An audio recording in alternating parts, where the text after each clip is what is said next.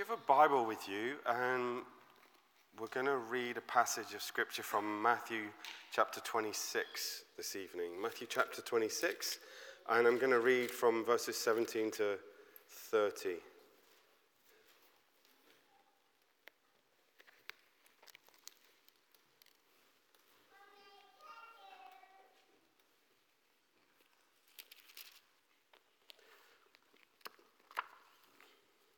The Last Supper or the Lord's Supper. On the first day of the um, Feast of Unleavened Bread, the disciples came to Jesus and asked, Where do you want us to make preparations for you to eat the Passover?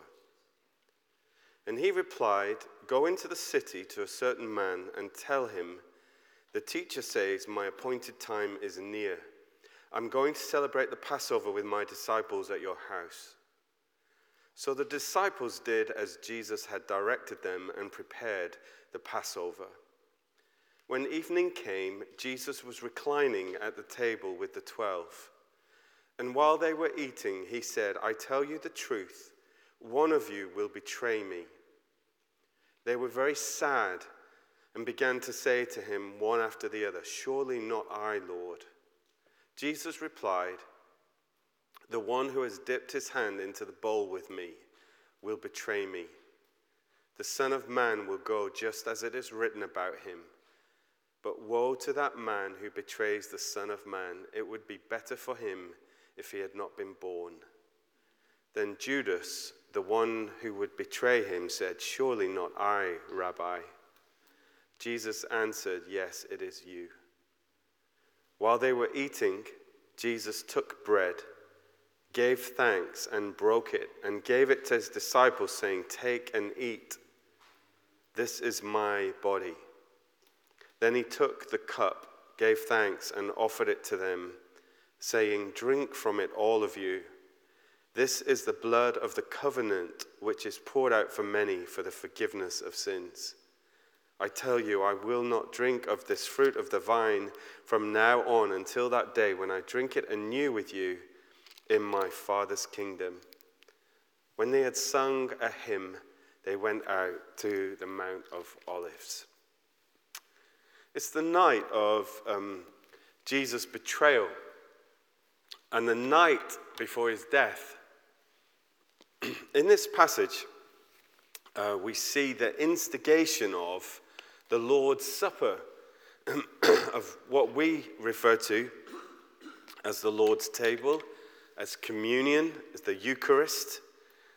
And this ancient practice that's been repeated in the church down the ages over the past 2,000 years is birthed right here at this table the night before Jesus' death.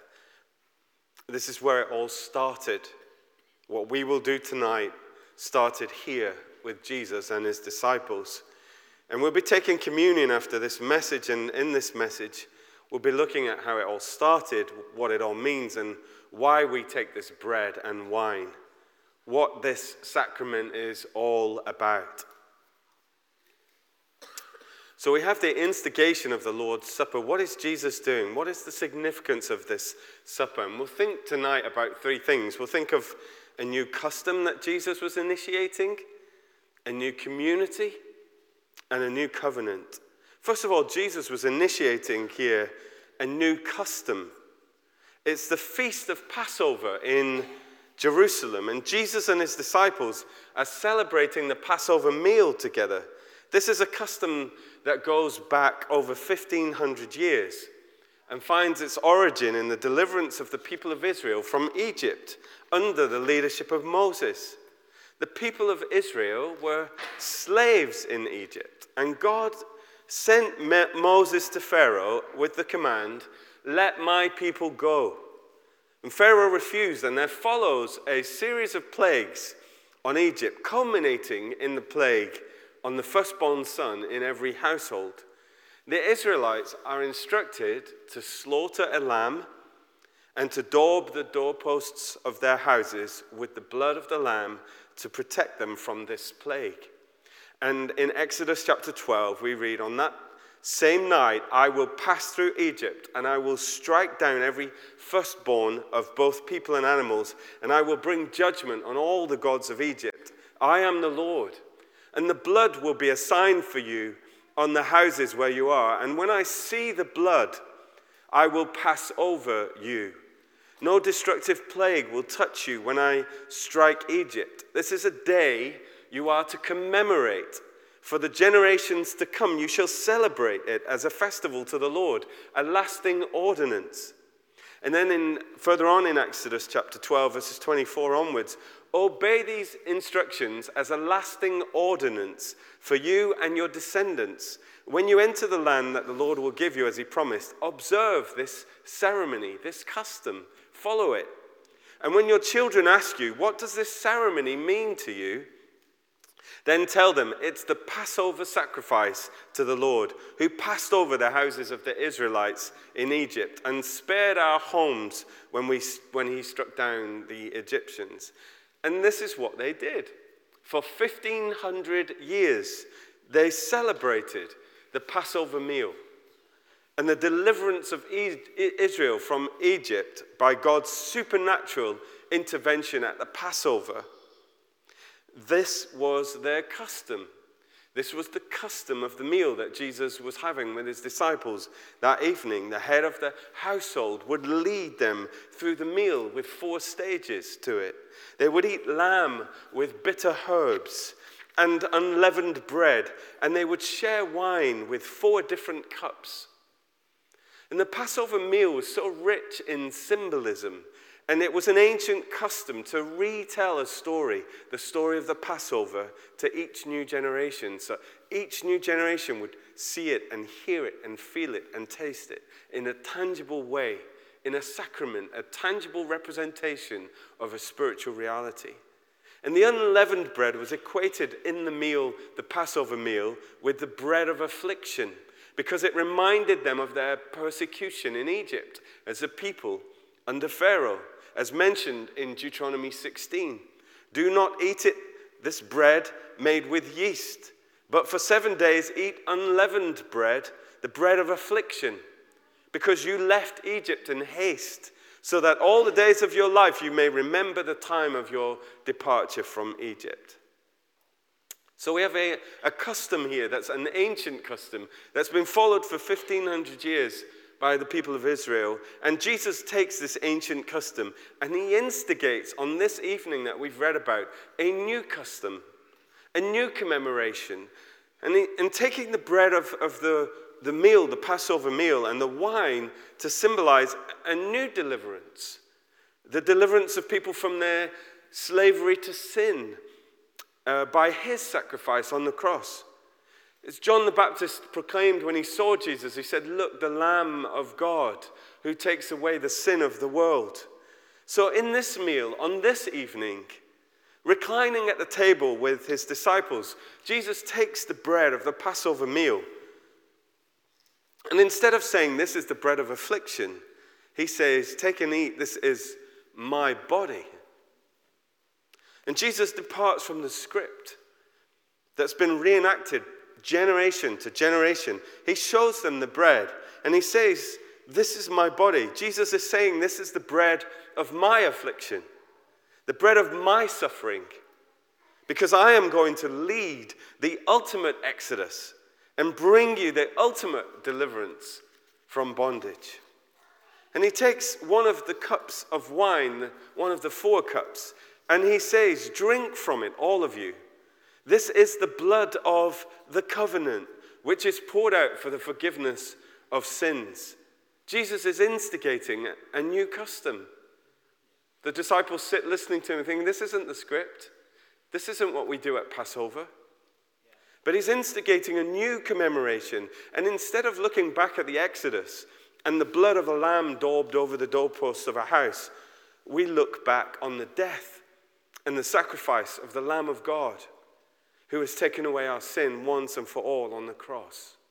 The bread that we eat, this wafer that we take, symbolically represents Jesus' body broken for us. And the wine or the cordial that we drink represents his blood, which is poured out for us.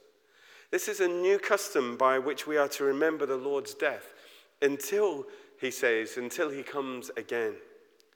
And this was a deeply significant and defining moment as Jesus shared this meal with them. He said, I tell you, I will not drink of this fruit of the vine from now on until that day when I drink it anew with you in my Father's kingdom. I was thinking tonight as we were singing those songs uh, about the cross and about the sacrifice. And I'm thinking of these songs that we sing that are so familiar to us. And sometimes I think they become mundane to us. And I think the worship of God becomes mundane to us at times. We sing our songs and we go through our practices.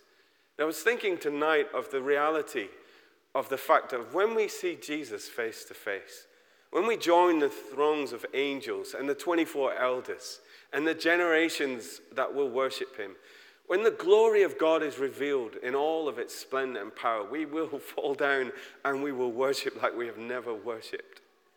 We will see him face to face. And Jesus said, as he instigated this memorial, this custom, this new custom, he said, I'm not going to do this again with you until that day that I drink it with you in my Father's kingdom, at the wedding supper of the Lamb. And won't that be an amazing moment? That's his second coming and the, the full consummation of his kingdom, and what the book of Revelation refers to as the wedding supper of the Lamb. So when we take communion together in a few moments, we are following a 2,000 year old custom, which builds on a preceding 1,500 year old custom. That's 3,500 years of custom and tradition, remembering the deliverance of God and the covering of the blood of the Lamb for our sins. And this we will continue to do until he comes again. But Jesus is not just on this evening that we read about here, he's not just instigating a new custom, he is instigating on the eve of his death a new community. Jesus' death on the cross would usher in a new community. Previously, there were the Jews and there were the Gentiles, and never the twain shall meet. There were male and there were female. There was slave and there was master. And there were divisions. And even in the forms of worship, there was the outer courts for the Gentiles, and then the inner courts for the Jews, and then the inner holy of holies. And there were split communities and separation from God and from one another. But the message of the gospel that comes through Jesus' death and resurrection is found in Galatians 3, where it says, There is now neither Jew nor Greek, there is now neither slave nor free, male nor female, for you are all one in Christ Jesus. And is not, we read in 1 Corinthians chapter 10, verses 16 and 17, is not the cup of thanksgiving for which we give thanks a participation in the blood of Christ? And it's not the bread that we break a participation in the body of Christ. Because there's one loaf, we who are many are one body. For we all share the one loaf. We who are many, the Bible says, when we come around the Lord's table, are one body. We are, as I've said before, companions. We share bread together. Communion draws us together as one body, as one people. And we are to examine ourselves, the Bible says, and we are to forgive others as we ourselves are forgiven as we come to the table of the Lord. Darrell Bock states when we take communion, we proclaim both the Lord's death and our community oneness with fellow celebrants at the table. Our relationship to one another is not an accident, but a product of great design and cost. That theologi- theological reality should cause us to relate to one another with great sensitivity. Paul severely rebuked the Corinthian church because they were taking communion in a way that was not communal, that did not honor the body of Christ, that caused separation and division, that was self centered and selfish. And he had harsh words for them about the way that they were coming around the Lord's table. Now, let's be honest, for any of us who have been in church for any amount of time, know that true, true community, real community, is hard. I look around our church sometimes and I, I see that the re- reality of that everywhere. There are people that don't necessarily get on that well, or there are people that wouldn't choose to be friends. And sometimes we fight and we argue. And there are people that feel disconnected sometimes in church. And sometimes there are people that feel lonely. And there are people that feel like giving up on church and on community because they don't want to try anymore. And there are people that don't try very hard at all and don't commit to community and to friendship. These are people hiding in the shadows and people that come late and leave early, people in their middle years, perhaps slowly drifting into isolation. And this is what's been called the mess of congregation and also the glory or the Shekinah of congregation. And this is family. I don't know how you get on with your siblings. I've got two siblings. I've got an, a younger brother and an older sister, and my brother and I used to fight non stop when we were children. And um, we would, yeah, we would, he would get so angry with me at times that he would chase me through the ha- house with a cricket bat. And um, we caused each other injuries on occasion. And I was reminded, I was reminded of this when I spoke as the best man at my brother's wedding. And the words of Dylan Thomas, it snowed last year too. I made a snowman and my brother knocked it down. And I knocked my brother down and then we had tea. and I've known over the years that that's what it's been like. But he ain't heavy, he's my brother. The Passover is a family meal. It's a family meal. We come together as one body. We come together as family. We come together as siblings. And what D.A. Carson says is what binds Christians together is not common education. It's not common race, common income levels, common politics, common nationality, common accents, common jobs, or anything else of that sort. Christians come together because they have been saved by Jesus Christ. They are a band of natural enemies who love one another for Jesus' sake. And when you take the Lord's Supper tonight, you are doing it with brothers and sisters, with family. And this bond is so life transforming that it creates a basis for unity, as strong as if people had been raised together. I ask you, in light of this meal, in light of this new community that Jesus instigated, to commit yourself afresh to loving the body of Christ, to loving his church, to loving his people, even to loving your spiritual siblings that rub you up the wrong way. Is not the cup of thanksgiving for which we give thanks a participation in the blood of Christ?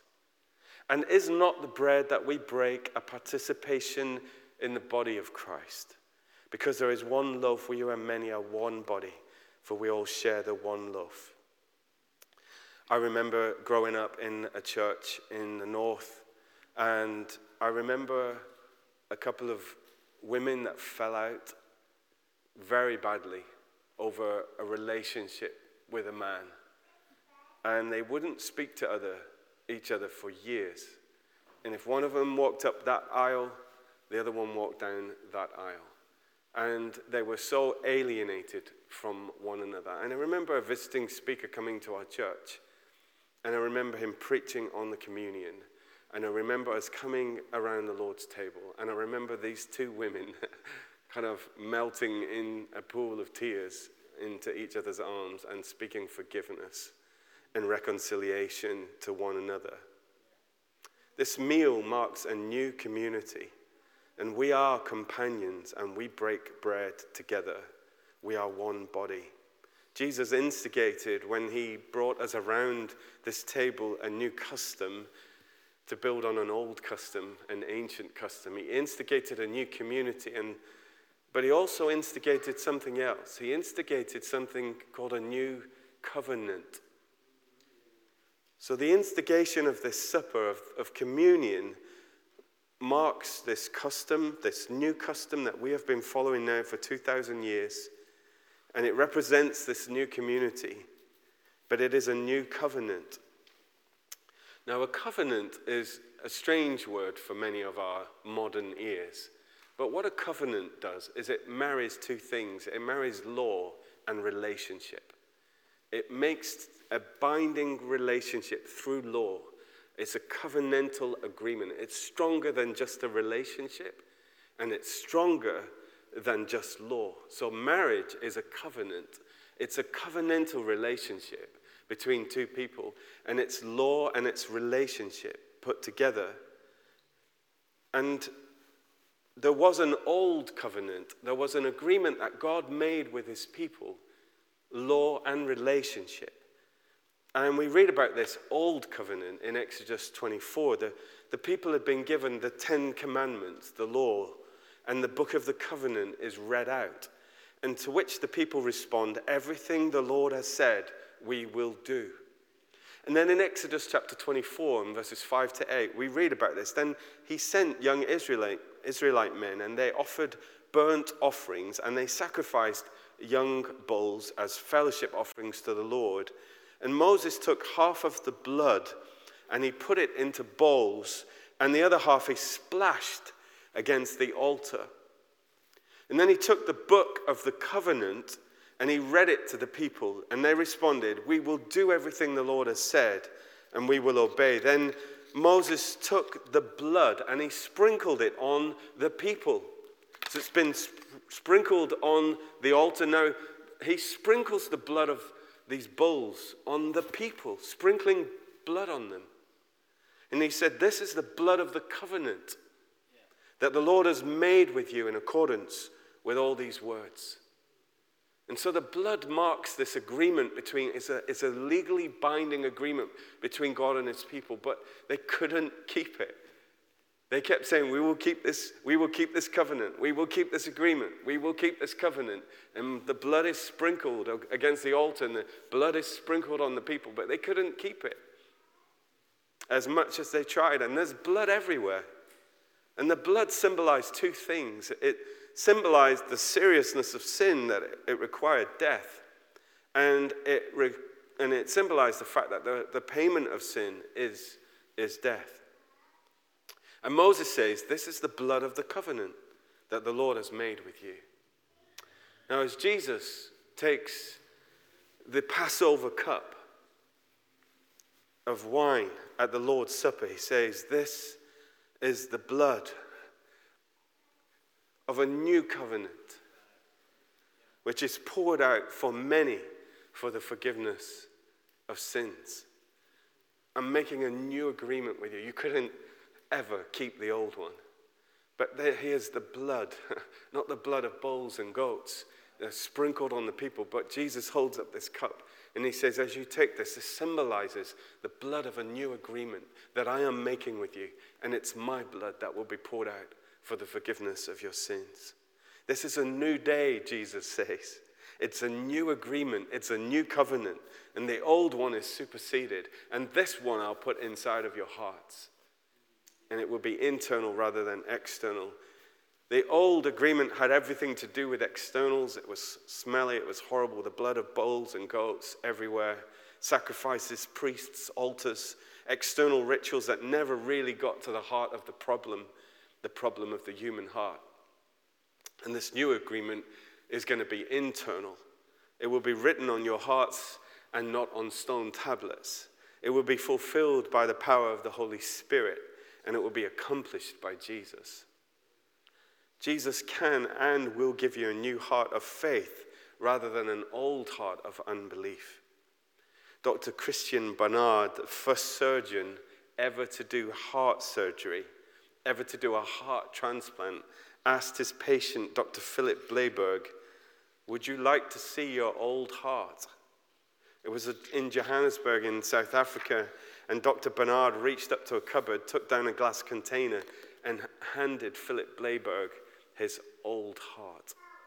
Philip Blaiberg said, So this is my old heart that caused me so much trouble. He handed it back, he turned away, and he left it forever. And this, in essence, is what Christ does for us. He gives us a new heart. And God has written his laws on that heart. And this says Jesus, this is the blood of the new covenant, the new agreement. And we remember this when we take hold of this, we take communion together. So, what is our response this evening as we come around the Lord's table? What is our response to this new custom, this new community, and this new covenant? Have you forgotten what Jesus has done for you, truly achieved for you? Remember afresh as you take the bread and the drink tonight. This is not our bread of affliction. This is the body of Jesus broken for our sin. This is not the blood of a lamb daubed on a doorpost in Egypt. This is the blood of the Lamb of God who died to take away our shame and guilt and wrongdoing. And have you forgotten or despised the body of Christ, which is his church? Do you feel like giving up on community? When you take the bread and you drink the cup, you are remembering that we who are many are one body. And Jesus loved the church so much that he gave his life for it. And why would you despise his body, his people, your brothers and sisters? And is there someone with whom you need to reconcile? Is there forgiveness for which you need to ask or you need to give? Commit yourself afresh to the community of the saints, this mess and this glory of congregation.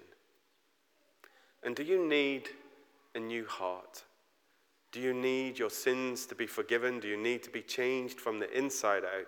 Everything that you need has been achieved by Jesus' death on the cross and his resurrection. He has made a way for you to be made right with God. You can ask him for a new heart this evening, and for the first time, perhaps, you can take this bread and cup, knowing that this marks a new covenant, a new relationship with God. Give your old diseased heart to God, and let him give you a new heart of faith and purity. There is great power at the cross. There is great power at the Lord's table. I'm going to invite those that are serving us to come forward now. And they're going to serve us at the front. And we're going to get up out of our seats in a few moments. And we're going to walk to the front. And we're going to take the bread and we're going to take the wine. And in these moments, I want you to reflect on all of those things that I've just said.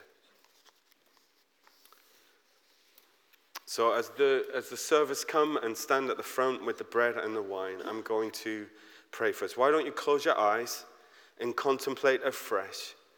I'm aware, as you are, that we, we sometimes follow these customs and we can become very complacent with the truth of what we are doing. So let's just take a moment to thank God for this new custom, this new community, and this new covenant. And this is a place of forgiveness, a place of a new heart. So, whether you need to be forgiven or to speak forgiveness over someone else that's hurt you, the caveat that Jesus taught us was always forgive us our sins as we forgive those that sin against us. So, Heavenly Father, tonight, as we come, we thank you for this now ancient custom that has been shared down the years for thousands of years by people all over this globe to remember the death of Jesus Christ upon the cross, the Lamb of God who takes away our sin. And Lord, as we come and as we take this bread, this is not the bread of our affliction, it's the bread of your affliction. It's your body which was broken for us. And we pray that as we take it, you will forgive us of our sins and cleanse us from all unrighteousness. And as we take of this cup, this cordial, we thank you, Lord God, for this cup. And we thank you as we were reminded this morning that you drank for us the cup of wrath. And you gave us this new cup of a new covenant, a new agreement, the forgiveness of sins. We thank you that we don't have to drink the cup of wrath. We can drink of this cup of new life and a relationship with Jesus. So we come with great gratitude and we remind ourselves that we are part of the wider body of Christ. We are one body that come together around the Lord's table. So help us, Lord, to show grace and mercy to one another and to forgive as we have been forgiven. We ask this in Jesus' name.